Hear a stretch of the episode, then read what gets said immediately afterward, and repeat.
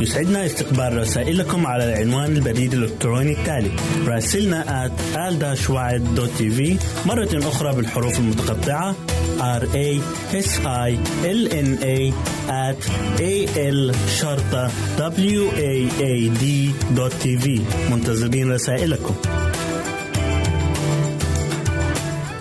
يمكنك استماع وتحميل برامجنا من موقعنا على الإنترنت www.awr.org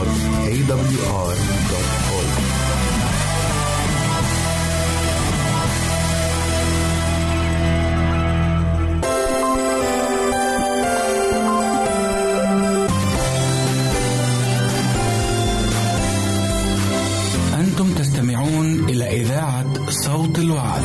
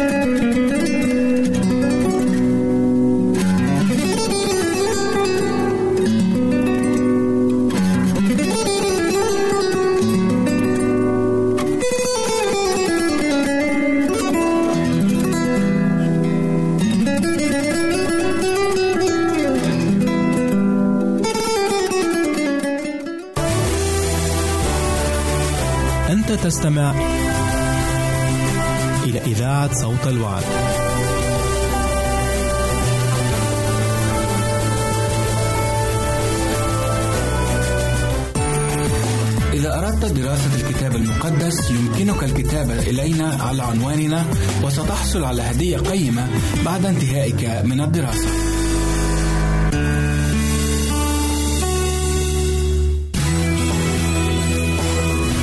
يمكنك استماع وتحميل برامجنا من موقعنا على الإنترنت www.awr.org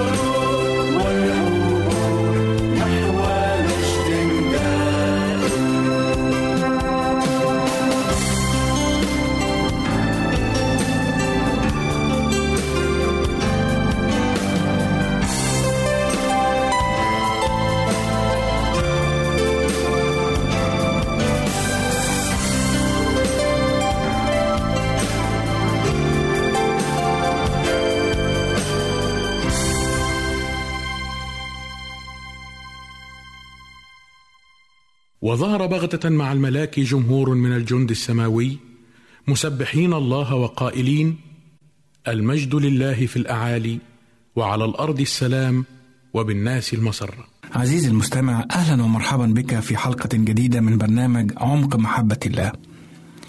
ولا تخافوا من الذين يقتلون الجسد ولكن النفس لا يقدرون أن يقتلوها. بل خافوا بالحري من الذي يقدر أن يهلك النفس والجسد كليهما في جهنم. جاءت هذه الكلمات في إنجيل متى أصحاح عشرة وعدد 28 حلقة اليوم بعنوان أخاف أم لا أخاف فابقوا معنا مزيكا الخوف أمر طبيعي فكل إنسان يشعر بالخوف ولكن هل هناك أنواع للخوف؟ وهل يمكن للإنسان أن يتخلص من الخوف ويتغلب عليه؟ قيل أن من لا يخاف فهو بطل والسؤال هنا ما هو تعريف البطل؟ هل هو الشخص الشجاع أم هل هو الشخص القوي؟ قالوا أن من يخاف فهو إنسان ضعيف وليس له أي شخصية. دعونا نتحدث عن بعض أنواع الخوف. أولا الخوف من المرض. يسعى الإنسان جاهدا لتجنب المرض بكل الطرق والأساليب. ومن هذه الطرق أن يحصن نفسه ضد, ضد الأمراض والجراثيم ويحاول أن يعيش بطرق صحية أو أن يأخذ بعض الأمصال. ثانيا الخوف من ظلم الشرير ويتجنب التعامل معه بل أحيانا ويخضع له. ثالثا الخوف مما يخبئه له الدهر ويسميه بالقضاء والقدر فتصبح حياته مسيرة وليست مخيرة. رابعا الخوف من الحوادث الفجائية التي تحل عليه من العالم فيعيش في رعب دائم. خامسا الخوف من ضياع الاسم والصيت الحسن الذي يعتقد أنه سبب نجاحه وفلاحه في الحياة. فلا يريد التخلي عن اسمه وشهرته بل يخاف من ضياع الصيت الحسن والاسم الطيب سواء كان هذا الصيت ورثه عن أهله أو اكتسبه بعرق جبينه. وكم من الناس من تنازل عن اسم ظنه قبلا سبب نجاحه ولكنه اكتشف أنه كان خسارة له. ثم اكتسب اسما آخر أصبح ربحا له. مثال على ذلك الرسل والقديسون الذين تغيرت أسماءهم التي ولدوا بها وأعطوا أسماء أخرى جديدة. سادسا الخوف من الجوع. فماذا يفعل إذا اقفرت أرضه وذبل بستانه ولم ينبت زرعه ولم يحصد قطنه وغلاله أو يجني ثماره؟ ماذا يفعل إذا ما طرد من عمله وتوقفت مشاريعه؟ حتى الشخص الغني يخاف أن يصبح فقيرا بين ليلة وضحاها. فكم من الأثرياء انهارت قصورهم وكثيرون منهم ضاعت أموالهم. سابعا الخوف من الموت ولأن الإنسان اجتماعي بطبعه فهو يخاف الفرقة. فالموت يفرق بين الأخ وأخيه الأب وبنيه الحبيب وحبيبته الأم وطفلها. فالموت يأتي ليخطف دون أي سابق إنذار. والإنسان لا يريد الموت لأنه يعشق الحياة ولا يبتغي السكون بل يريد الحركة. ولا يريد أن تغلق عيناه بل يريد أن يرى بهما نور الحياة. فالموت زائر بلا ميعاد يزورنا بسبب أو بلا سبب. وهكذا يخاف الناس أن يؤول الأمر بهم كما آل بغيرهم.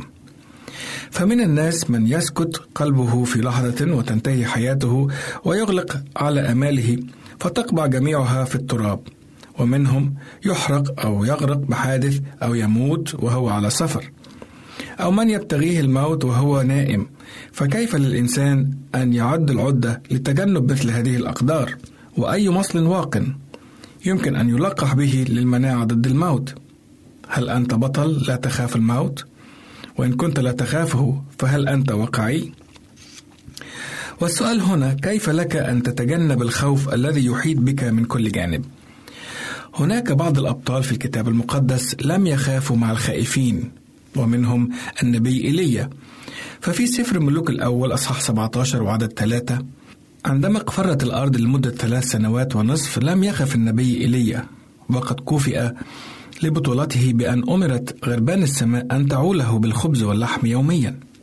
وأيضا نجد في سفر دانيال الفتية الثلاثة وهم شدرخ وميشخ وعبد النغو هؤلاء الشباب الذين رفضوا أن يسجدوا للتمثال الذي نصبه الملك ولم يخافوا من أن يلقوا في أتون النار حيث قالوا وإلا فليكن معلوما لك أيها الملك أننا لا نعبد آلهتك ولا نسجد لتمثال الذهب الذي نصبته. ونرى أيضا الشاب يوسف في سفر التكوين الذي رفض أن يفعل الشر مع زوجة فوتيفار حيث قال لها كيف أصنع هذا الشر العظيم وأخطئ إلى الله؟ أما داود مرنم المزامير القوي الإيمان ذو الصوت الجميل يشهد بحقيقة عظيمة إذ قال كنت فتى وقد شخت ولم أرى صديقا تخلي عنه ولا ذرية له تلتمس خبزا. وكذلك نرى النبي العظيم أيوب عندما أصابته البلايا لم يخف ولم يرتعب بل قال قد علمت أنك تستطيع كل شيء ولا يعصر عليك أمر إن كثير من الناس قد وضعوا كل ثقتهم في أشخاص معينين وخافوا أن تضيع هذه الثقة بمجرد أن يتخلى عنهم هؤلاء الأشخاص فيخيب أمالهم ويفقدوا من وضعوا ثقتهم فيهم. عزيزي المستمع، لماذا لا تثق في من لا يموت ولا يتغير ولا تحجبه مسافة عنك؟ كيف نخاف والسيد المسيح كان وما زال صخر الدهور؟ حيث قال الرب في سفر الرؤيا من يغلب يرث كل شيء وأكون له الها وهو يكون لي ابنا وأما الخائفون وغير المؤمنين والرجسون والقاتلون والزناة والسحرة وعبدة الأوثان وجميع الكذبة فنصيبهم في البحيرة المتقدة بنار وكبريت الذي هو الموت الثاني. وإلى اللقاء في حلقة جديدة من برنامج عمق محبة الله.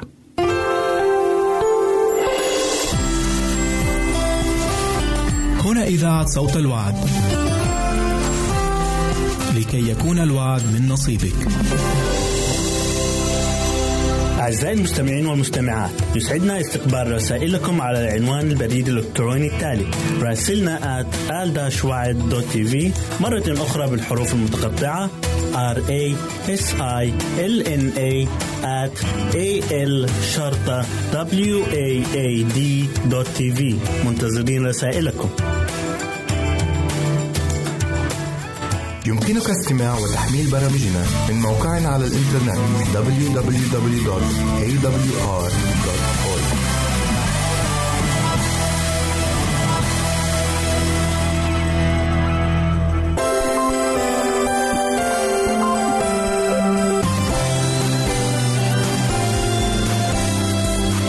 أنتم تستمعون إلى إذاعة صوت الوعد.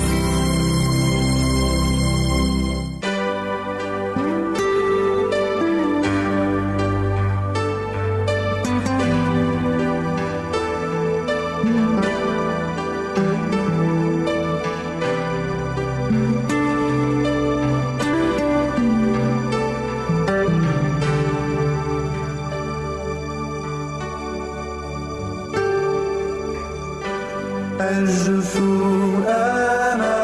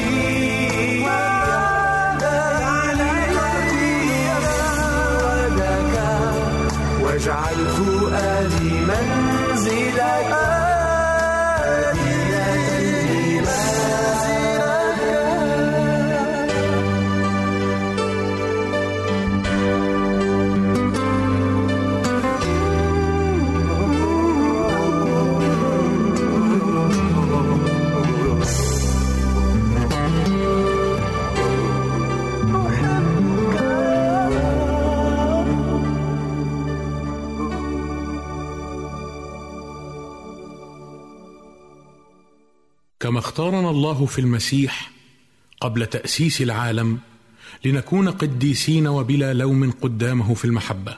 إذ سبق فعيننا للتبني بيسوع المسيح لنفسه حسب مسرة مشيئته.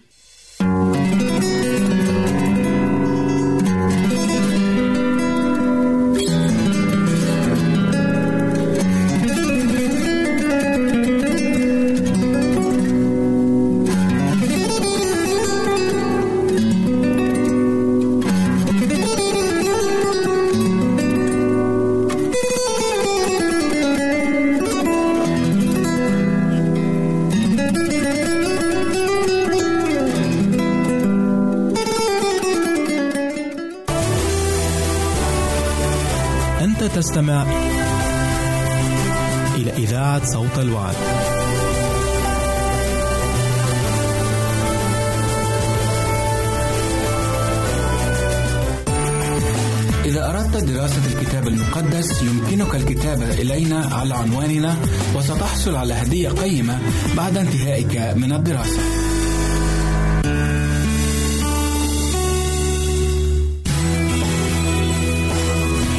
يمكنك استماع وتحميل برامجنا من موقعنا على الإنترنت www.awr.org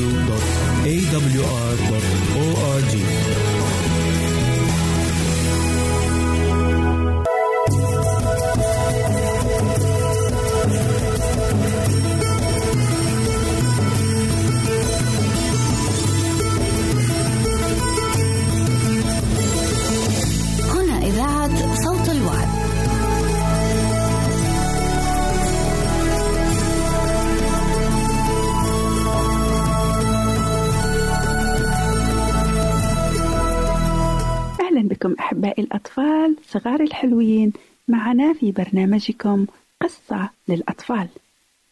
في كثير من الأوقات عندما نصادف طفل شجاع أو ولد في المدرسة يتصرف تصرف فوق العادي نسميه عفريت أو نناديه بال يا شيطان أو يا عفريت لكي نميزه عن غيره بأنه شجاع أو يتصرف تصرفات غير عادية. لكن في قصة هذا اليوم الطفل تصرف تصرفا شجاعا ولكن ليس عن شيطنة ولا عفرة لنسمع. تقول السيدة عن قصة واقعية حصلت معها. ذهبت مرة إلى موضع نزهة يقع على شاطئ البحر في شمال إنجلترا أو بلاد الإنجليز. وأحببت أن أدخل إلى البحر. وبغتة تقول تلك السيدة وجدت نفسي أسبح في مياه عميقة.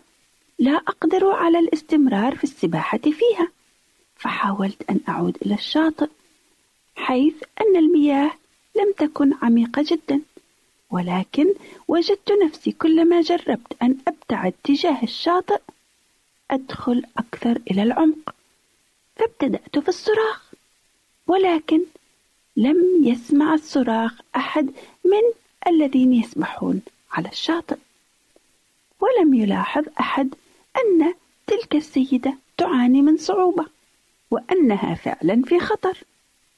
فتقول السيدة خفت وعلى الدم إلى رأسي ودخلت المياه إلى أذني وأيقنت أنني مائتة لا محال. فرفعت صلاة صغيرة إلى الله ربما يستجيب إذ أنها لم تكن لها من الإيمان ما يشجعها على الصلاة إلا أنها كمحاولة أرادت أن تستنجد بصلاة صامتة ترفعها إلى الله ربما يرسل لها من ينقذها. وفي تلك الحالة رأت شابا صغيرا عمره اثنتي عشر سنة يسبح بسرعة ولما وصل إليها أمسك بذراعها وأخذ يجرها سابحا نحو الشاطئ. ولكن السيدة كانت أثقل منه بالوزن وهذا الفتى لن يستطيع أن يتدبر أمره فكان في خطر الغرق هو أيضا.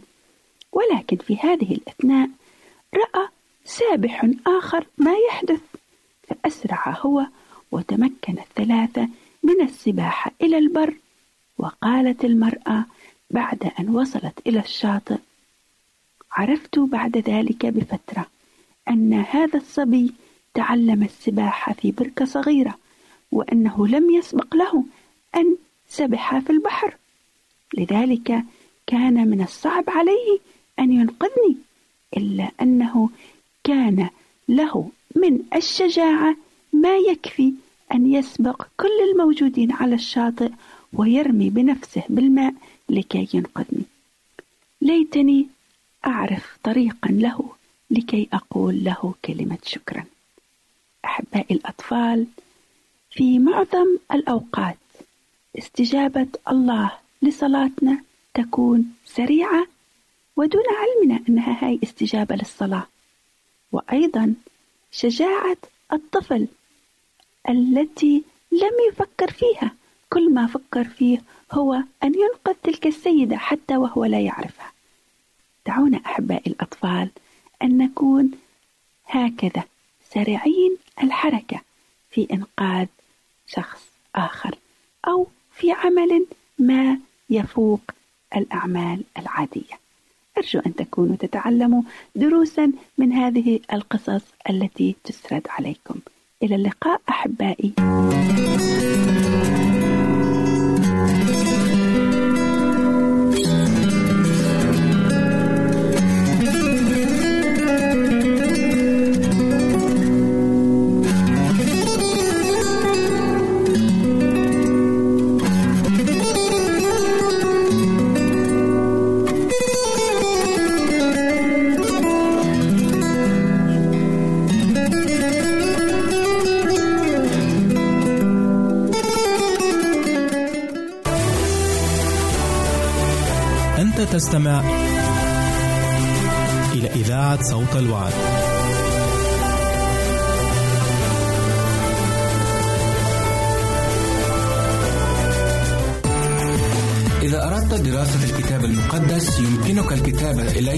عنواننا وستحصل على هدية قيمة بعد انتهائك من الدراسة.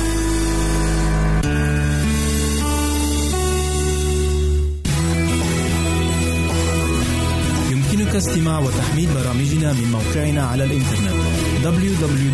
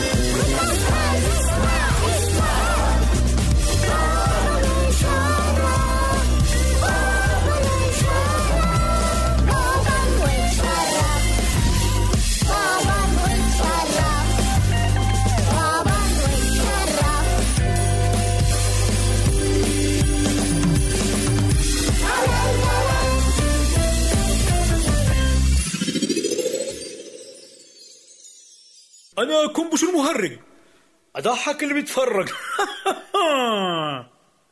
أصح صح النعسان وأشجع الغلبان. وجيت لكم أهو في العيد بلبس الفوسفوريكو الجديد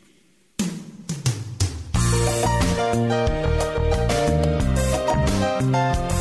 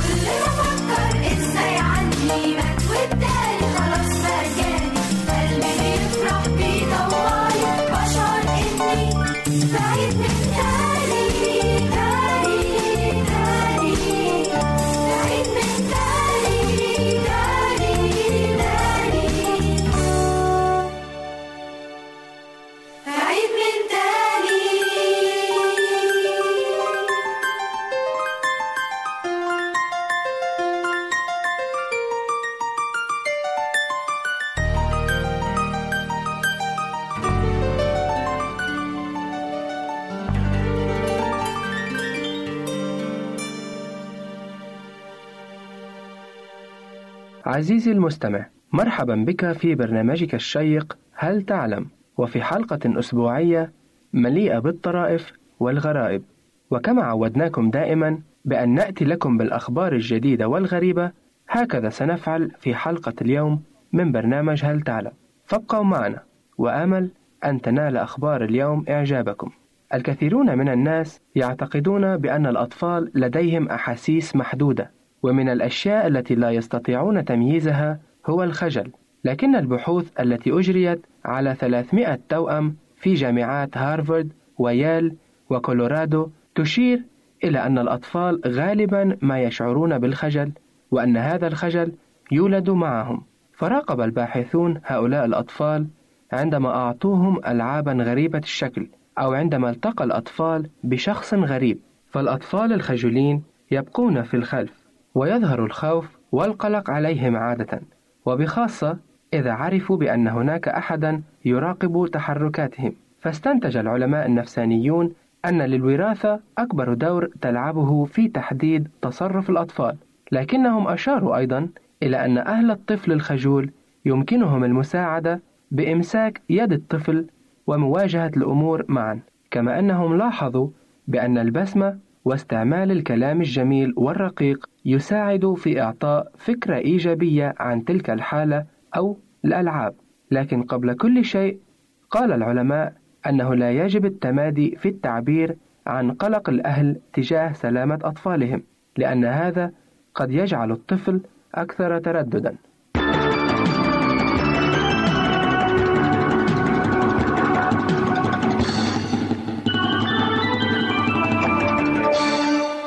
هل تعلم كيف بإمكانك أن تكشف أمر مراهق يود الانتحار؟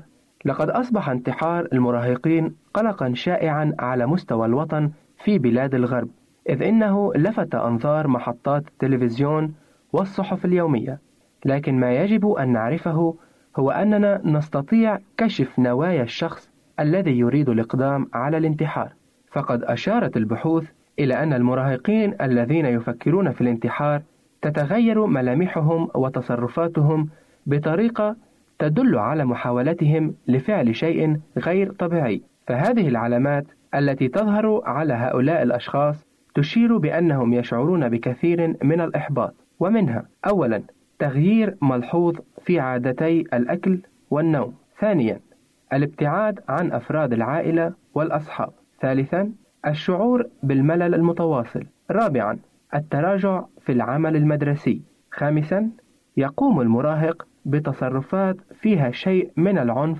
والثورة. سادساً قد يقدم المراهق على الهرب من البيت في بعض الأحيان. سابعاً وقد يلجأ إلى استعمال المخدرات والكحول وهذا تصرف شائع في حالات كهذه.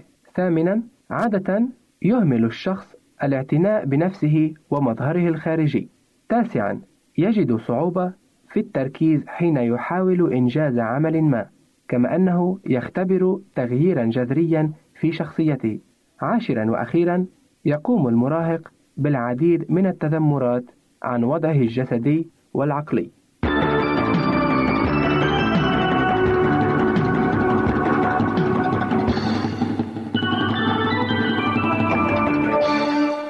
ننتقل الآن من الحديث عن الكآبة والانتحار إلى عالم الحيوان لنتعرف إلى أطول حيوان على الأرض.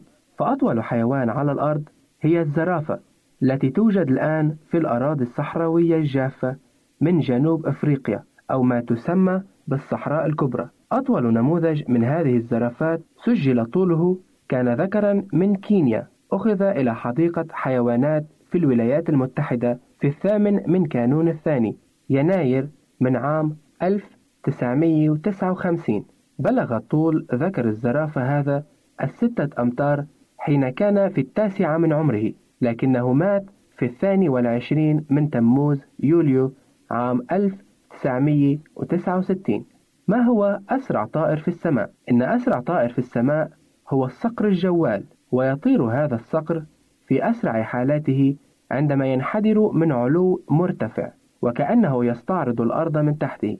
ففي سلسلة من الاختبارات التي أجريت على هذا الصقر بلغت سرعته 270 كيلومتر في الساعة وهو ينحدر من زاوية قدرها 30 درجة ولكن سرعته ازدادت إلى 350 كيلومتر في الساعة حيث بلغ اتساع الزاوية إلى 45 درجة.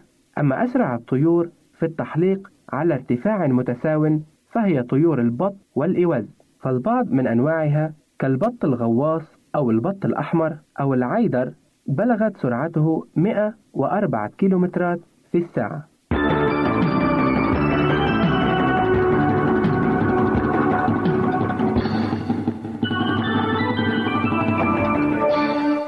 هل تعلم عزيزي المستمع كم بلغ سن أطول معمر في الطيور؟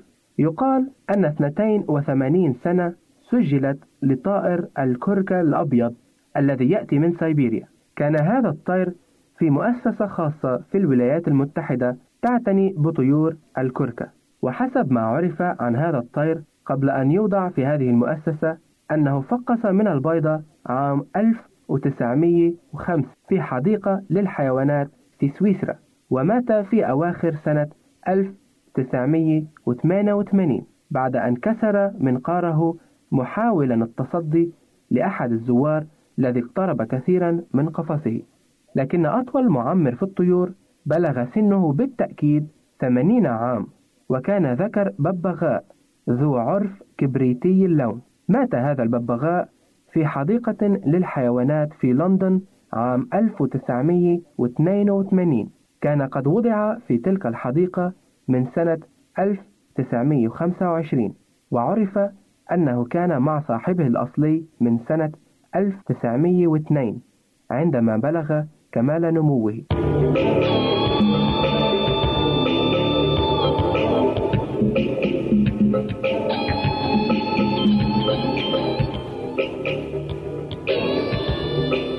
أصدقائي المستمعين إلى هنا نتوقف مع حلقة اليوم من برنامجكم الأسبوعي هل تعلم؟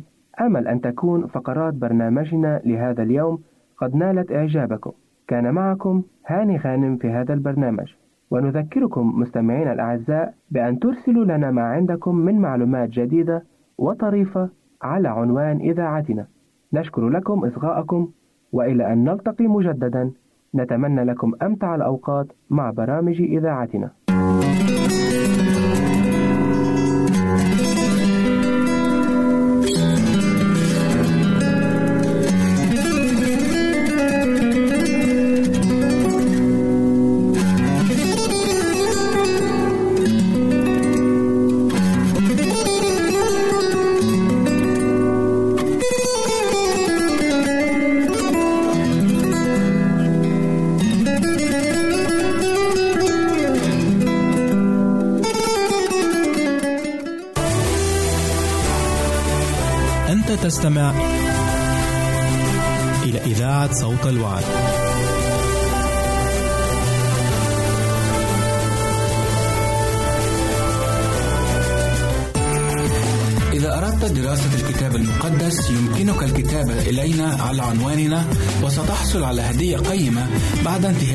من الدراسة.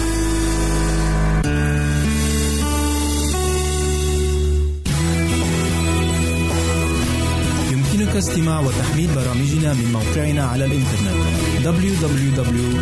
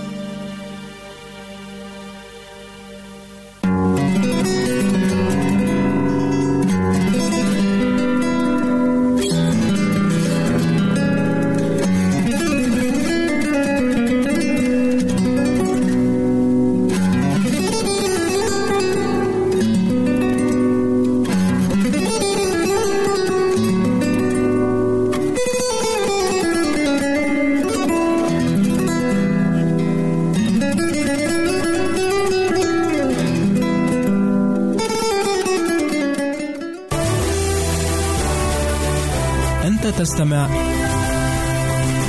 إلى إذاعة صوت الوعد.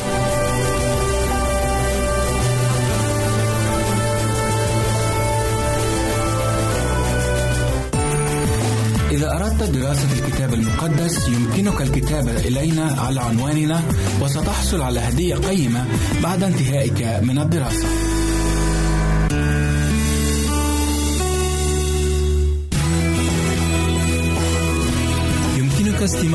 But I'm.